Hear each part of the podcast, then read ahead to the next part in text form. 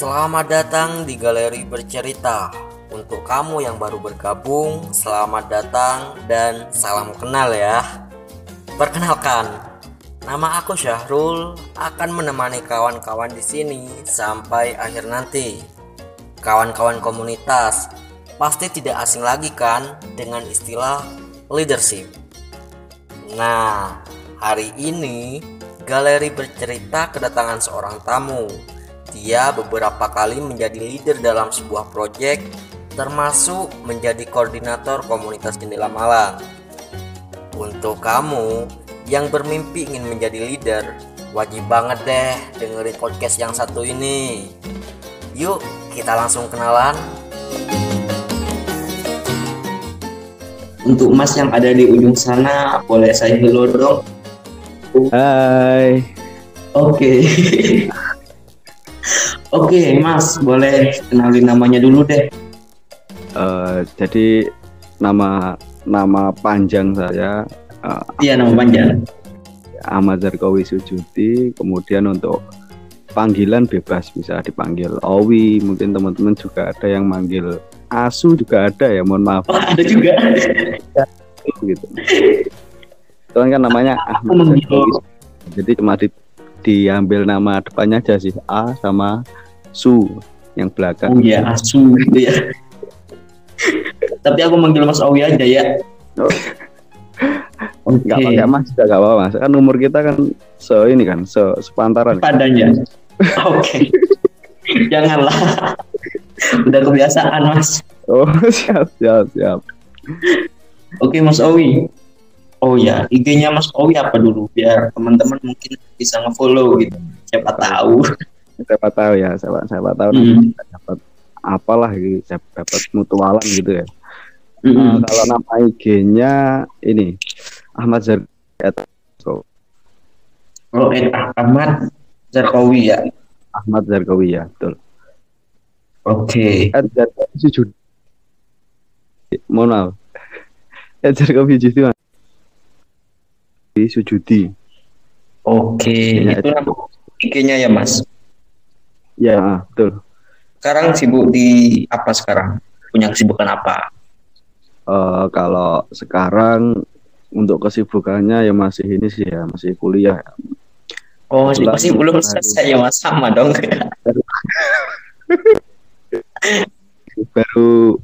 baru ujian kemarin, habis hari raya ujian, terus sekarang masih ini kesibukannya mengurus administrasinya buat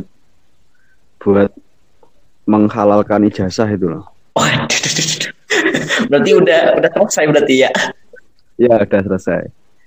Alhamdulillah. Selamat ya, Mas.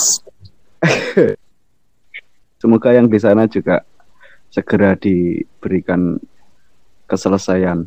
Oke, amin. Oke, Mas.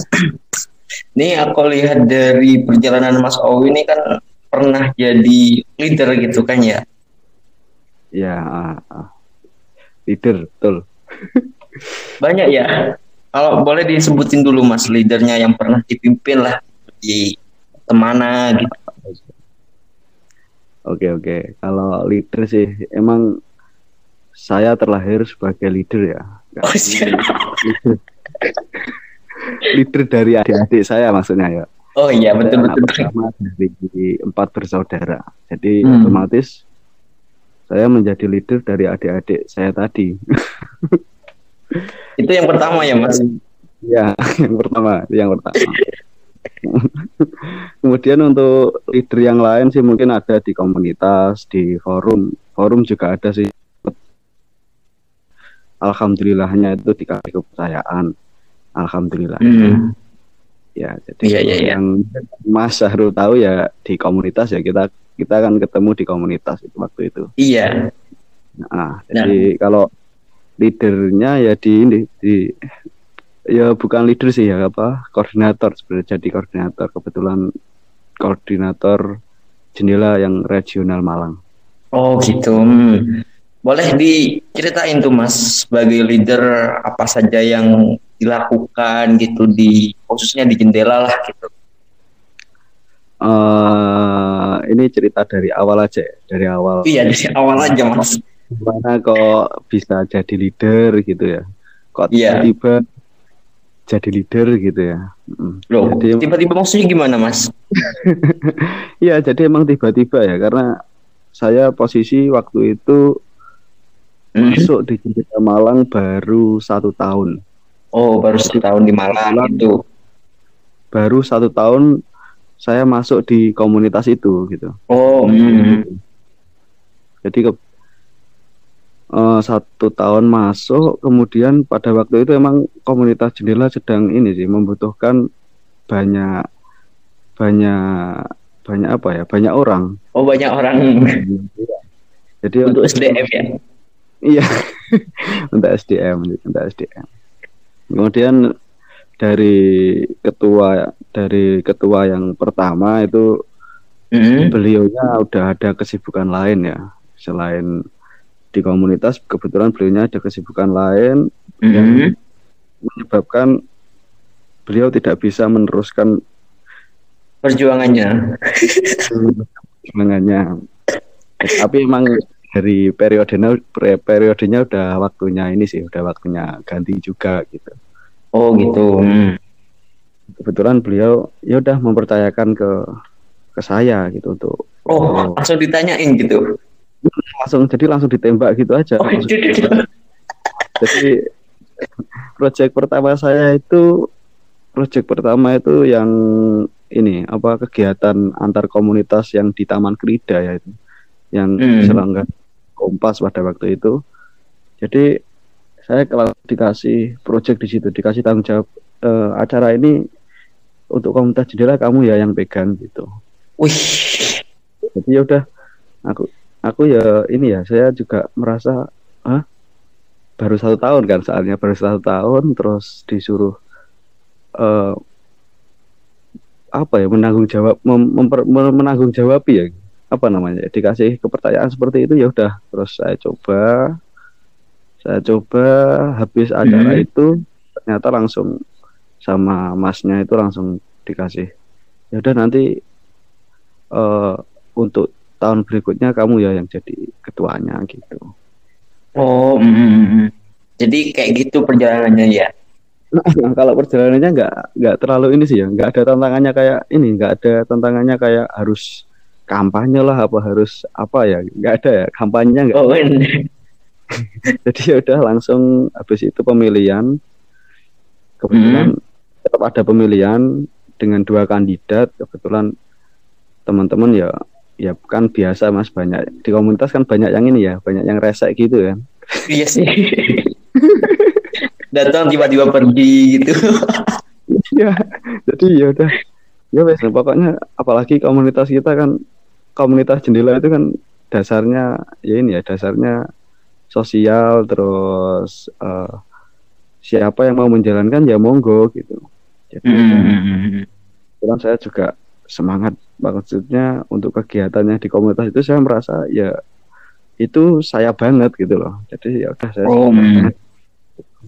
Jadi bekal utamanya tuh kayak yang udah pernah jadi leader di dalam rumah gitu ya, untuk adik-adiknya gitu kan ya. Iya. Betul. Sebelum di komunitas Jendela juga pernah pegang forum. Oh, forum alumni seperti itu. Jadi ya menjalankan kegiatan alumni gitu, rutin-rutinan seperti itu. Oke. Kegiatan bulanan, mingguan seperti itu. Oke nih Mas, selama jadi ketua gitu pasti kan ada problem gitu kan ya Mas ya? Iya. Nah, kalau problem yang pertama yang proyek itu dah dulu, nanti mungkin yang ketua selama jadi ketua gitu. Yang pertama aja tadi, yang apa tadi? Yang di Taman Krida ya? Oh iya, di Taman Krida itu ya. Kebetulan pada waktu itu ini ya, mungkin nanti kalau teman-teman punya pengalaman yang lain mungkin bisa diceritakan ya lain waktu ya. Oh iya. Kalau ini dari saya ya, yang dari saya itu emang Kalau proyek di Taman Krida itu emang kondisi saya pada waktu itu main di komunitas yo masih awal ya, masih dini sekali. Iya. Jadi saya mencoba pertama yang saya coba itu saya mencoba melihat kondisi teman-teman. Jadi memahami pribadi teman-teman itu seperti apa sih gitu loh. Maksudnya model dari tim yang mau kita ajak bekerja sama itu seperti apa sih? Jadi iya. Jadi saya sempat ngajak ngobrol mereka satu persatu. Jadi saya ajak ngobrol, ada waktu saya ajak makan, saya ajak ngopi seperti itu. Dari situ saya tahu gerak saya itu seperti apa, harus seperti apa gitu. Oh, mau metakan seperti itu. Kalau dari saya pribadi sih seperti itu, Mas. Jadi pertama itu kenali dulu SDM-nya dulu gitu ya, Mas ya. Ya, kalau saya emang soalnya saya ini ya, Mas ya. Saya kalau urusan sama pribadi itu kan emang sulit ya, Mas. Jadi itu saya anggap sebagai masalah yang paling inti di situ. Ketika kita memahami pribadi di masing-masing orang yang ada di circle kita itu sepertinya mudah nanti ketika kita akan melaksanakan sesuatu gitu. Ya dinamakan misi lah ya, kalau bahasa ininya ya, bahasa keorganisasiannya ya. Ya betul sekali. Terus yang pertama kayak gitu, Mas. Yang pertama kayak gitu ya. Kan terus di gimana, Mas? Enggak, lanjut aja dulu dah. Nah, kan itu salah satu proyek sebelum saya ini ya, saya mencoba untuk menjadi koordinatornya kan. Jadi iya, sebelum menjadi koordinator. Nah, habis itu banyak proyek lagi sih kebetulan di komunitas Jendela itu. So proyek yang pertama setelah itu proyek apa namanya? upgrading volunteer. Kemudian ada juga proyek kita ke panti asuhan, ada juga proyek kita ke SLB. Itu habis kegiatan itu secara berturut-turut itu ada proyek-proyek lagi. Kalau yang upgrading volunteer itu emang pada waktu itu saya kan nggak ada pengalaman ini ya, maksudnya public speaking ke orang banyak. Iya. Itu belum ada pengalaman di situ ya. Mungkin kalau ke orang yang masih puluhan aja masih ini ya, masih oke lah. Kalau kebetulan banyak juga teman-teman volunteer yang datang dan kita mengadakan upgrading. Kebetulan saya itu jadi apa namanya, kayak pembawa acaranya gitu loh, Mas. Apa namanya, MC dah. MC gitu. MC, ya. Semacam MC, moderator. Oh, moderator. Jadi ya kalau gugup sih pasti ada ya, Mas. Maksudnya hal pertama yang kita lakukan gitu kan mesti ada lah rasa gugup, walaupun iya. Itu, Mas. Ada kadang masih gugup ya. Apalagi yang masih ini pertama. Nah kan kita ini sedang ngobrolin masalah public speaking kan ya, Mas ya? Iya, betul. Nah kan itu ada sangkut pautannya sama leadership kan ya? Ada ya. Kan? Nah kalau untuk menghindari solusi ketika sedang gugup itu, Mas Owi sekarang sudah punya triksnya apa? Masih belum atau gimana? Kalau dari saya pribadi sih, iya. Kita ini ya belajar apa ya? Belajar bodo amat sih ya, maksudnya. Bodo amat. Kalau saya sih ya bodo amat sih, apa ya? Nggak peduli sama nanti gimana pendapat mereka tentang apa yang. Kalau pas waktu di posisi itu ya, Mas. Kalau saya seperti itu. Memang kegugupan saya itu kan lahir ketika saya merasa khawatir kan, dengan khawatir dengan apa yang akan saya lakukan ini, orang-orang kira-kira seperti apa ya responnya, seperti itu. Kalau saya tetap ini ya, tetap berpikiran seperti itu, mesti gugup itu malah semakin ini, semakin menghantui, semakin kayak jadi nggak, saya semakin nggak realistis Mas kalau seperti itu ya. Jadi ya udah, apa yang saya tahu saya katakan, entah nanti mereka ada yang lebih tahu dari itu ya, saya jika mereka mencoba mengatakan ketahuannya itu ya saya terima gitu. Tapi ketika saya ada di itu ya udah, saya memberitahukan sesuai yang saya tahu, sesuai kapasitas saya ya. Nanti kalau saya bicara telah kapasitas saya kan saya juga tidak menguasai di situ gitu loh. Iya. Public speaking ya wes, saya mencoba saya anggap orang-orang yang ada di depan saya itu mereka tidak tahu, seperti itu aja. Kalau solusi ya sih, kalau solusi dari saya seperti itu. Oke. Nah, dari tadi ini kan kayak ngobrolnya tuh secara pribadi gitu kan ya Mas ya?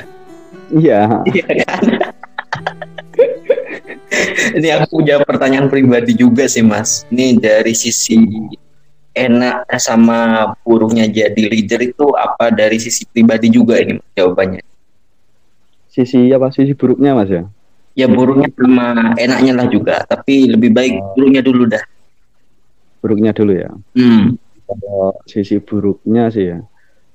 Sisi buruknya yang pertama itu menurut saya ini sih, ketika kita di posisi itu, posisi leader kayak di hati itu terbesit kayak gini.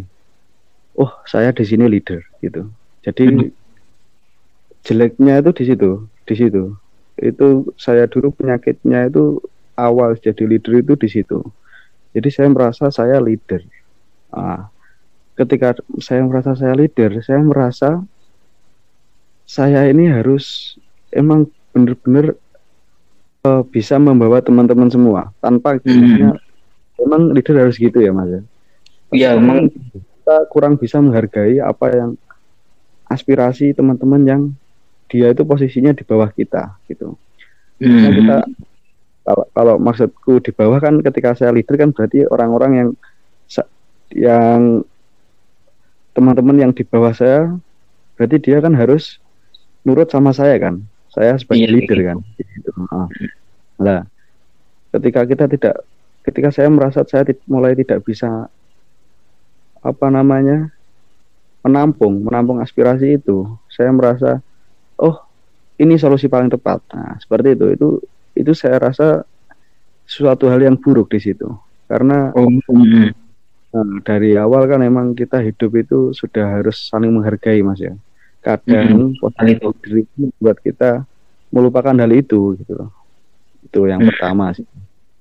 Yang pertama itu. Jadi sisi buruknya ya kita kurang menghargai opini orang lain di bawah kita. Terus kita merasa kita ini sudah di situ, di circle itu, kita ini orang nomor satu. Itu sisi buruknya sih, menurut saya. Yang pertama tuh Mas. Yang pertama. Kemudian, pasti ada yang kedua dong. Pasti ada yang kedua ya, walaupun pengennya tetap jadi yang pertama ya Mas. Oke. Nah. masuk. Tapi yang kedua nggak apa-apa Mas, kadang ya perlu move on lah ya Mas ya. Perlu juga sih. Biar tidak terkungkung pada suatu hal yang sakit ya. Oke. Patah.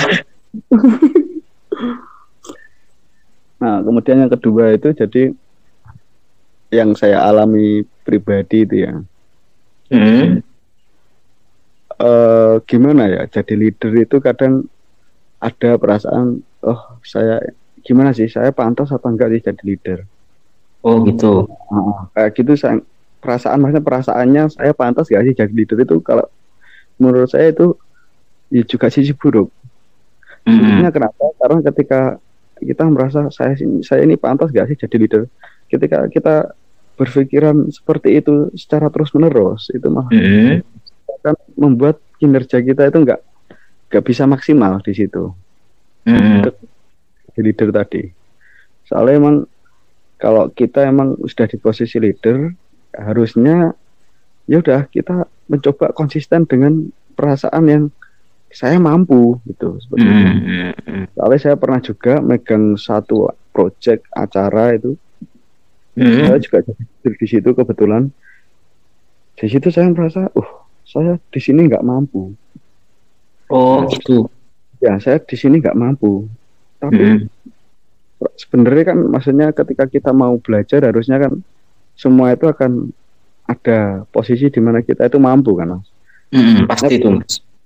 Di situ ketakutan saya tentang saya ini tidak mampu itu malah membuat acara itu nggak jalan gitu. Jadi saya, ketika saya menghadapi tim, kita sharing, dari saya sendiri saya ada perasaan ketidakmampuan tadi. Jadi juga tidak membuat sharing itu berjalan dengan mulus dan menghasilkan sesuatu yang bagus diharapkan buat anak. Jadi perasaan saya tidak mampu itu kalau menurut saya sisi buruk sih ya, sisi buruk. Soalnya emang harus dihilangkan, sebisa mungkin harus dihilangkan, karena emang bisa tidak bisa kita sudah di posisi itu gitu. Iya pasti. Ada yang perlu kita selesaikan di situ ya kan. Ada yang perlu kita selesaikan, ada yang perlu kita jalankan di situ. Seperti itu. Kalau dari saya sih sisi buruknya mungkin itu ya Mas ya. Kalau sisi buruk dari segi personal ya itu. Mungkin ada dua itu ya. Ada dua itu sih kalau menurut saya. Yang kedua tuh kan kayak mirip merasa apa ya? Kayak ragu terhadap diri sendiri gitu kan ya Mas ya. Enggak percaya diri sih ya. Percaya diri ya, betul. Sedangkan sisi manisnya Mas. Sisi manisnya ya, sisi manisnya. Banyak pasti ya. Iya, banyak. Kalau manis banyak sekali. Ya emang gitu sih ya Mas, manusia kalau yang manis saja diingat-ingat. Kalau yang mungkin tadi kayak cuma dua. Banyak mungkin, iya kan? Mungkin dari teman-teman mungkin kan banyak kan yang sudah pernah mungkin membidangi sebuah acara dan itu besar kan, lebih banyak kan dari teman-teman daripada saya kan. Itu mungkin masih banyak cerita. Ada juga yang mungkin belum saya ceritakan juga di sini kan. Iya begitu maksudnya. Berarti itu kode Mas. Iya kode Mas. Betul. Kode kalau next team kita harus lagi. Siap Mas. Ini saya juga masih yang pertama loh ini saya main di podcast. Apalagi di podcastnya Mas Syahrul itu kan. Sudah sangat terhormat saya di sini kan. Rasa terhormat ya. Iyalah Mas, harus tuh Mas.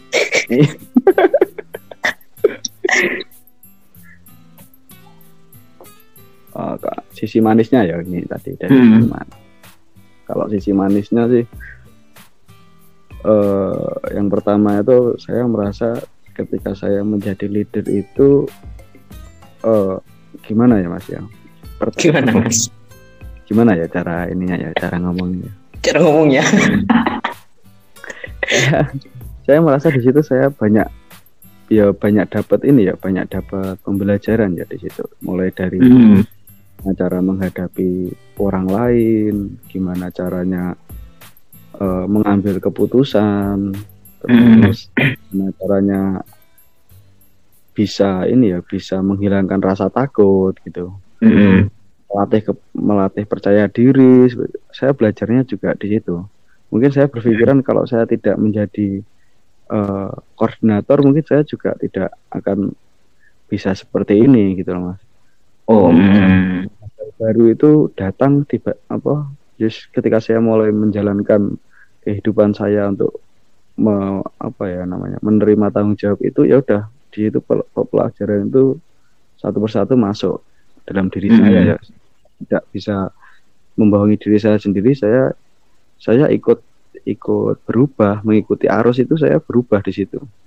Mengikuti arus saya menjadi koordinator tadi loh. Jadi sepak terjangnya saya di situ merubah diri saya sendiri juga. Walaupun dari teman-teman juga ada yang merasa tidak cocok dengan saya, seperti itu kan, itu mungkin suatu pelajaran sih Mas ya. Iya pasti itu Mas. Kalau pengennya kita semua bisa menerima apa yang kita lakukan itu ya mungkin itu keinginan besar gitu loh. Ya kan? Masa semua disuruh menerima apa yang kita katakan itu kan ya keinginan besar sekali itu. Soalnya walaupun sekelas pejabat tinggi pun mereka juga belum bisa kan. Iya pasti juga tuh menerima kan. Banyak sih kalau dari pelajaran hidup mungkin itu ya Mas. Iya yang pertama itu berarti ya Mas ya. Yang pertama. Kalau yang berikutnya mungkin banyak teman sih Mas ya. Kalau kita saya tahu itu dulu ya udah komunitas itu ya satu itu gitu.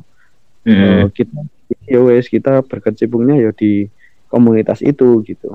Tapi ketika jadi koordinator itu saya itu jadi komunikasinya itu ke teman-teman yang lain. Kebetulan kan kalau Jendela itu regionalnya banyak Mas ya. Iya banyak tempat kumpul gitu. Jadi ya udah kita juga harus berkomunikasi ke regional lain itu juga. Kemudian di Malang sendiri juga ada yang menaungi juga, yang menaungi komunitas itu juga ada juga di Malang. Di mana di situ nanti kita ketemu bareng antar komunitas, kita sharingkan apa yang bisa kita lakukan bareng-bareng gitu. Jadi yang kedua ya banyak teman, banyak relasi, banyak jaringan itu. Ya itu yang kedua. Banyak tadi loh Mas.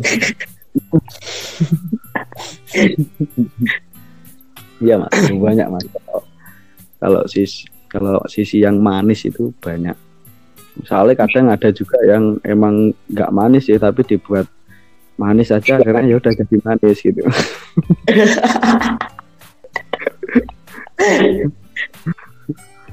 Terus lanjut Mas. Kalau berikutnya ini sih, kalau yang nomor 3 itu sisi manisnya itu kalau di Jendela ya, di komunitas yang saya koordinatori itu emang di situ gimana ya, saya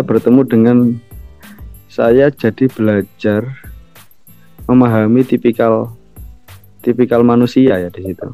Jadi di kamus saya itu bertambah banyak tipikal manusia di kamus saya.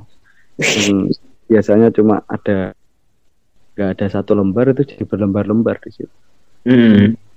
Ketika saya bertemu orang lain yang di luar circle dari komunitas itu, saya juga jadi cepat tahu gitu. Orang ini tipikalnya seperti ini. Orang ini bisa langsung membaca gitu ya Mas ya. Lebih peka sih ya, jadi lebih peka di situ saya. Jadi mungkin meminimalisir salah paham juga ya di situ. Walaupun kadang juga orang yang nggak suka kalau kita itu terlalu memahami orang tersebut gitu loh.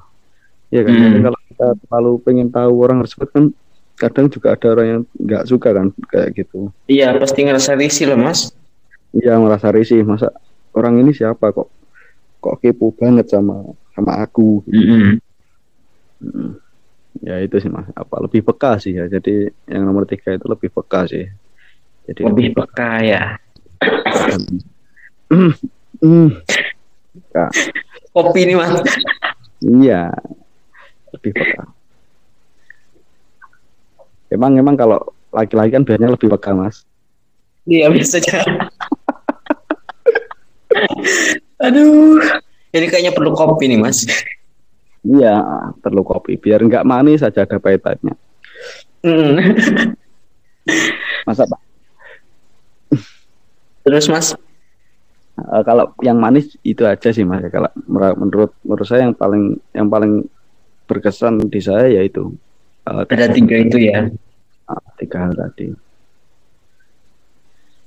Terus apa lagi ya Mas? Apalagi. Ini Mas, ini kan kalau ngomongin soal kayak project sebagai leader itu kan kayak harus punya goal gitu ya Mas ya. Iya betul. Nah kalau pengalaman Mas dalam satu project yang pernah ada goalnya tuh boleh diceritain gitu. Oh iya. Jadi goal itu ya kayak apa sih yang dihasilkan dari suatu proyek itu kan? Iya kayak apa gitu ya. Tapi bukan ininya Mas, apa kayak sebelum proyek itu berjalan kayak oh harapannya kayak gini gitu loh. Oh iya iya. Kalau di proyek yang pernah saya pegang itu emang kalau proyek yang megang saya itu Mas. Saya mesti goalnya itu saya kalau biasanya di komunitas kita, di komunitas Jendela itu kan proyeknya ke anak-anak. Iya, ke anak-anak biasanya kan. Dijelaskan ke anak-anak ya. Jadi goal yang pengen sering saya capai itu ya biar goalnya nanti mereka senang dan mereka menerima apa yang kita sampaikan gitu sih. Itu mungkin kemarin juga waktu di panti asuhan dan di SLB itu emang kalau kita menghitung, apalagi di SLB ya, kalau ini yang di SLB. Iya, di SLB itu. Kita di SLB kan mau mengukur, oh anak ini menerima apa yang kita sampaikan apa tidak itu kan emang kan, apalagi mereka, iya dengan maksudnya gimana ya, mereka kan anak berkebutuhan khusus ya, berkebutuhan khusus, kemudian dari komunitas kita itu juga. Teman-teman yang expert di situ itu kan masih minim, biasanya iya masih minim gitu. Jadi goalnya ya mereka senang, kan mereka senang bahagia gitu. Jadi kita menerima atau tidak itu juga tidak bisa. Iya. Tapi kita bisa mesra bareng mereka, kita bisa menyatu di sana. Kadang kan orang gini Mas, apa? Pandangannya ke anak berkebutuhan khusus itu kan kayak anak itu kok gitu sih ya, nah gitu loh maksudku. Iya gitu, kita bisa menghilangkan rasa itu udah, itu juga merupakan goal dari kegiatan itu. Jadi kan goal itu tidak harus tentang seseorang yang kita ini kan, kita gimana ya, goal kan nggak selalu tentang bagaimana respon mereka kan, bagaimana apa yang mereka dapatkan, tapi juga apa yang kita dapat dari ya, itu tadi. Itu termasuk goal juga sih kalau menurut saya itu goal juga gitu. Jadi kalau yang saya dapat secara pribadi emang saya bahagia bisa kadang di situ saya juga jadi introspeksi. Oh, introspeksi ya Mas ya. Sama dong. Saya introspeksi di sana. Jadi oh, teman-teman dengan berkebutuhan khusus ini masih ada semangat, mereka masih punya masa depan, mereka memandang masa depan itu masih luas juga. Saya introspeksi ke diri saya sendiri, oh berarti dengan kondisi saya yang saya mengatakan dengan kondisi saya yang dikasih anugerah Tuhan itu lebih ya maksudnya, walaupun Tuhan kan maha adil kan ya, tapi ya masih nah di situ saya merasa oh saya berarti harus lebih semangat dari mereka dan kita harus bareng-bareng gitu. Kita tidak bisa membedakan kita yang seperti dengan kita yang seperti mereka, itu memang tidak bisa dibedakan. Ya udah perspektif di situ. Jadi goalnya ya udah kita bahagia, mereka bahagia, ya udah seperti itu Mas. Jalan-jalan goal dari komunitas juga tercapai. Soalnya kenapa? Ketika kita bareng-bareng ke sana, kita ngadain kegiatan di sana, setelah kita antar personal dari teman-teman komunitas itu juga sedikit demi sedikit kita akan mulai tersambung dengan baik ya. Itu kalau dari ini saya pribadi Mas, dari pendapat saya. Berarti goalnya itu tercapai ya Mas ya? Iya, itu kalau goal dari saya pribadi itu tercapai. Emang kalau dari komunitas sendiri juga ada Mas goalnya, kayak pengen kan sesuai dengan tujuan ya, tujuannya jadi mengembangkan literasi seperti itu. Itu ya goalnya juga tercapai, tapi mungkin prosentasenya tidak banyak. Gitu. Terus Mas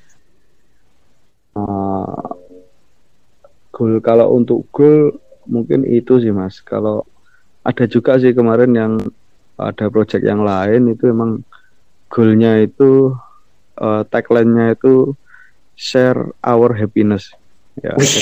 Tetap sama aja sih ya, tetap goalnya juga kebahagiaan bersama gitu. Jadi emang kalau project yang dimana saya di situ ikut campur tangan itu ya, itu emang akan saya kerucutkan ke kebahagiaan itu gitu. Jadi emang kita melakukan sesuatu yang baik, tetapi endingnya kita tidak bahagia ya kan, bukan pertanyaan kan Mas, maksudnya baiknya gimana tuh. Ya walaupun ada sih beberapa project yang emang mengutamakan ending kebahagiaan pada orang yang kita ini kan, kita adakan kegiatan itu bukan kebahagiaan di intern kita sendiri seperti itu. Terus itu Mas, kan tadi kan proyeknya itu kan goalnya itu kan sudah tercapai gitu ya Mas ya? Iya. Nah itu, dan salah satu goalnya itu semuanya bahagia gitu kan ya, baik dari sisi internal teman-teman dari tim ataupun mereka gitu kan ya. Nah betul. Nah kalau strategi agar teman-teman bisa kayak bersemangat untuk datang gitu, itu kan kayak sesuatu yang apa ya, mungkin yang perlu kayak ada suatu apa ya kayak Bulus. Bentuklah sekiranya anak-anak itu apa, tim tuh ngerasa oh aku perlu datang kayak gitu. Strategi dari Mas Owi itu kayak apa? Nah, gini ya, kalau dari yang sudah pernah saya coba itu iya. Jadi strateginya emang saya coba dari awal, tadi mungkin saya sudah cerita ya. Jadi mencoba memahami karakter dari teman-teman ya. Kalau saya sudah paham karakter itu, saya coba memetakan masalah di situ. Jadi apa sih yang bisa membuat teman-teman itu tertarik, apa yang membuat teman-teman itu bisa kembali lagi di sini bareng-bareng kita itu apa? Itu saya petakan. Nah, ketika sudah dipetakan, akan mungkin saya coba satu-satu ya di situ. Yang mungkin yang pernah saya coba itu, jadi setelah kita sharing itu kan, kita kalau acara, kalau kita waktu nggak ada project itu kan kita tetap ada acara. Jadi di situ emang saya buat di situ teman-teman itu serilaks mungkin. Jadi kalau mau ada kegiatan lain ya monggo, kalau masih pengen di sini ya monggo di sini, kita sharing-sharing bareng ya. Walaupun sharing yang kita lakukan itu tidak melulu tentang komunitas juga, di situ kita mencoba kita serongkan ke mungkin kehidupan, mungkin percintaan mereka, mungkin kegiatan mereka di luar, mungkin mereka itu kita pengen. Jadi kalau saya ya saya akan tanyain teman-teman yang mungkin mereka sudah siap menerima pertanyaan ya. Jadi kan ada teman-teman yang masih baru banget kan, mungkin kan langsung saya kenapa pacarmu gitu kan nggak mungkin. Iya Mas Owi kayak gitu ya. Siapa? Pendekatannya tuh ke orang-perorangan gitu deh. Iya. Apalagi orang baru. Ke situ sih Mas. Karena saya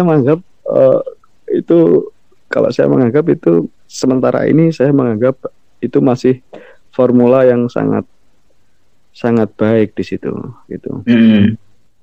Jadi ya udah, kalau jadi seperti itu, ketika sudah nanti teman-teman mulai masuk, mulai pembicaraan kita mulai hangat gitu.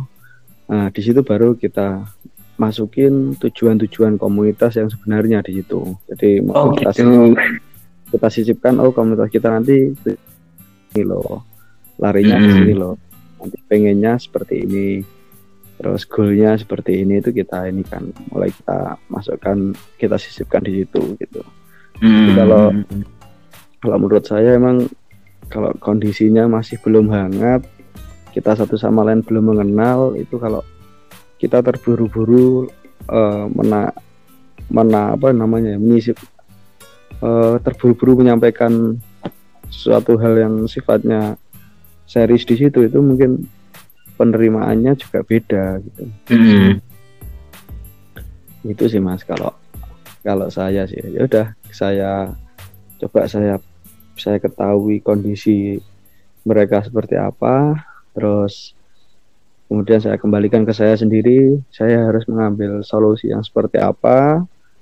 Terus saya terapkan waktu saya bertemu mereka gitu kalau saya. Terus ini Mas, kan kita ngobrolin soal kebahagiaan ya kan ya? Ya betul kan? Kebahagiaan itu mendapatkan teman-teman gitu kan ya? Iya. Nah kalau kegiatan yang lain yang sekiranya itu bisa mendekatkan teman-teman gitu, biasanya selama Mas Owi sebagai sebagai leader mungkin ya? Iya. Itu kayak kalau kegiatan lain mungkin ya hampir sama kayak dari teman-teman yang mungkin pernah jadi leader sih Mas ya, kayak mungkin liburan, mungkin jalan-jalan. Oh gitu.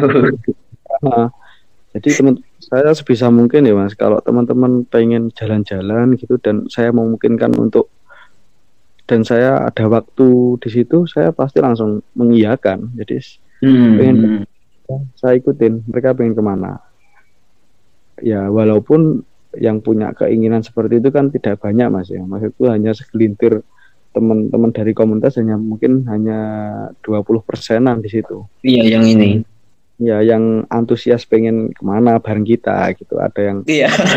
Nah, tipikalnya teman-teman itu beda-beda sih Mas. Ada yang menganggap memang pada komunitas ini itu rumah kedua gitu, ada yang menganggap udah cuma pengen belajar di situ, pengen belajar cara menghadapi orang lain seperti apa, itu ada juga yang tipikalnya seperti itu.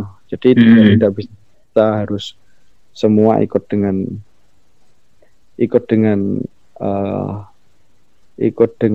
ide kita gitu kan. Tapi kan mereka juga punya jalan sendiri untuk menuju ke visi misi kita yang sama tadi, tetap ada. Iya. Terus aku punya pertanyaan lebih pribadi nih Mas.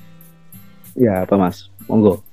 Ini dari apa yang aku alamin gitu ya, ketika pertama kali masuk di di Jendela gitu, pertama kali ketemu gitu. Gimana? Itu sesuatu yang menurut aku itu beda ketika ketemu dengan komunitas lain gitu. Itu sang leader yang saat itu Mas Owi gitu. Itu selalu mengajak ngobrol kepada orang-orang yang baru gitu, dan itu nggak hanya kepada aku sih, aku perhatiin ke teman-teman yang lain juga kayak gitu. Itu lebih kepada strategi dari Mas Owi atau memang kayak model-model pendekatan gitu? Itu strategi sih Mas, itu strategi. Oh, strategi. Tapi emang saya kedepannya itu saya selalu berpikiran kita jangan bertemu hanya di sini gitu. Lain kali, lain waktu kita suatu saat bahkan berapa tahun lagi kita ketemu itu saya pengennya kita tetap seperti ini gitu loh, tetap saling mengenal baik. Jadi emang dari awal kan kalau strategi saya emang dari awal kita pengen hubungan itu dibangun dengan baik. Jadi ketika suatu saat pun kita tidak ada wadah, kita tidak satu wadah, itu hubungan kita tetap baik gitu. Jadi kayak kesampaian gitu ya saya. Mungkin teman juga berpikiran ini orang ini kok ngajak ngobrol padahal juga tahu apa gitu kan. Maksudnya tahu apa tentang saya mungkin ya. Tapi ya udah saya pengen di itu, walaupun saya kan kadang juga random kan Mas. Maksudnya iya kadang random. Jadi tiba-tiba tanya ini, nanti tiba-tiba tanya itu gitu kan. Ya udah. Sambil di situ sambil saya ini juga mengukur di mana sih pertanyaan yang paling bisa diterima dengan mereka, paling bisa diterima itu apa gitu kan. Di situ saya tahu. Oh, jadi Mas ini sukanya gini, Mas ini sukanya gini, Mbak itu sukanya itu gitu kan. Jadi Jadi lebih langsung dipeta-petakan ya. Karena emang hubungan antar personal itu saya anggap paling hubungan yang paling serius di situ. Ketika di depan orang banyak mereka bisa bilang iya, tapi ketika kita personal empat maba, kadang mereka juga bisa bilang tidak sebenarnya gitu. Tapi iya sih. Jadi menyampaikan juga ke orang ke forum banyak orang gitu. Terus kan ini sudah hampir selesai ya Mas ya? Ya. Ini kira-kira Mas Owi punya pesan-pesan nggak buat kawan-kawanku yang mendengarkan podcast ini? Ya. Perlu tuh Mas. Ya. Yang penting bukan ini ya, bukan puisi rindu lah yang penting kan. Waduh, puisi rindu jadi jodoh nanti. Rindu. Gimana ya? Sebelumnya emang apa yang saya sampaikan tadi emang ini ya, opini saya ya, apa ya namanya? Hal yang saya alami ya Mas, yang saya sampaikan tadi emang hal yang saya alami dan saya tidak membatasi pemahaman pendengar dari teman-teman semua. Jadi ketika teman-teman mendengarkan kan mungkin pemahamannya beda dengan apa yang saya sampaikan. Itu saya tidak membatasi di situ juga. Jadi bebas, pengen memahami apa yang saya sampaikan tadi monggo, bebas memahami di situ. Bisa banyak ya seperti itu. Kalau pesannya ya mungkin jadi leader itu bukan sesuatu yang wah gitu. Jadi leader itu kan kita harus bisa mengukur kapasitas dan porsi kita gitu. Kalau kita, kapasitas dan porsi itu memang bisa dipacu pengen di setting tinggi atau di setting rendah itu bisa. Ketika kita memaksakan diri untuk memacu porsi dan kapasitas kita itu, kita harus juga paham situasi dan kondisi kita itu memungkinkan apa tidak gitu.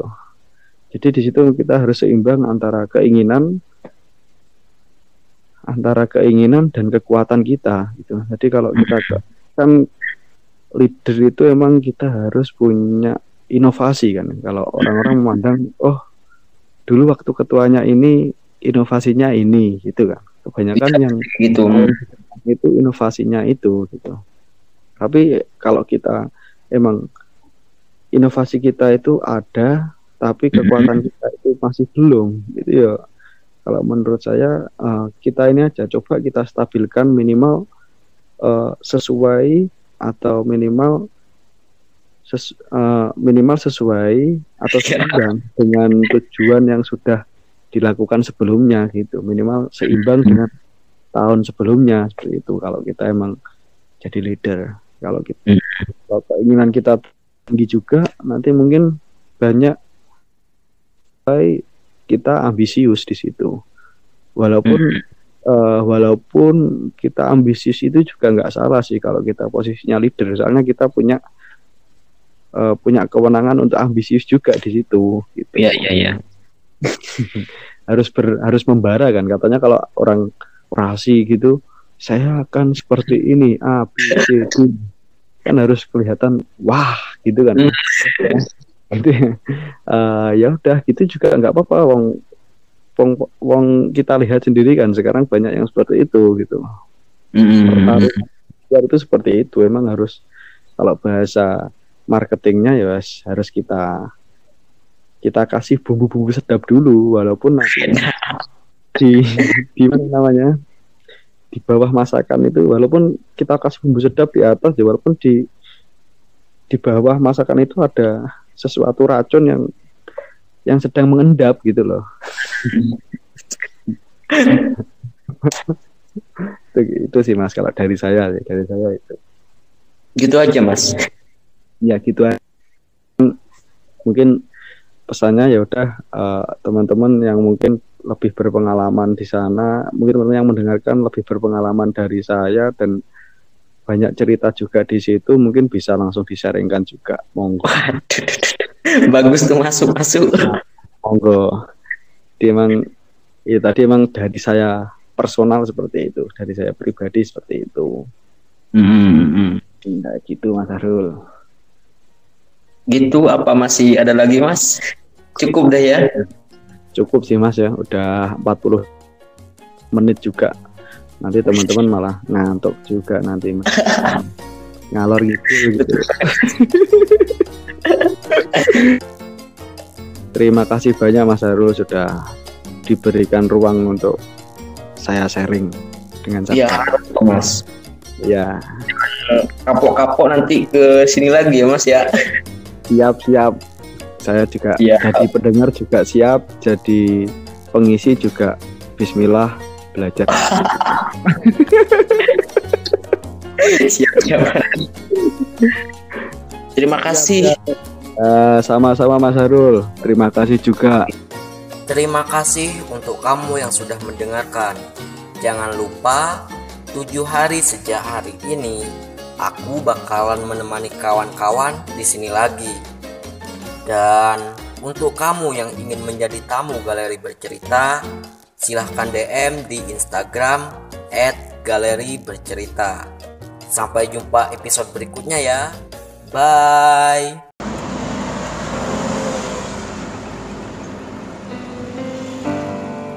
New normal bukan berarti pandemi sudah usai. Garda terdepan berbaju hijau masih terus berjuang. Pemerintah pun tak tinggal diam. Sudah saatnya kita kerja bersama-sama. Mari kita kenali lebih dekat bangsa ini. Indonesia adalah negara beragam. Setiap sudut-sudut daerah punya kearifan lokal. Siapa tahu kearifan lokal senjata pamungkas membersihkan semua yang sedang gaduh. Jangan lupa setiap minggu jam 16.00 WIB Generasi Literat live melalui Instagram menghadirkan kearifan lokal dari seluruh pelosok negeri. Aku Generasi Literat.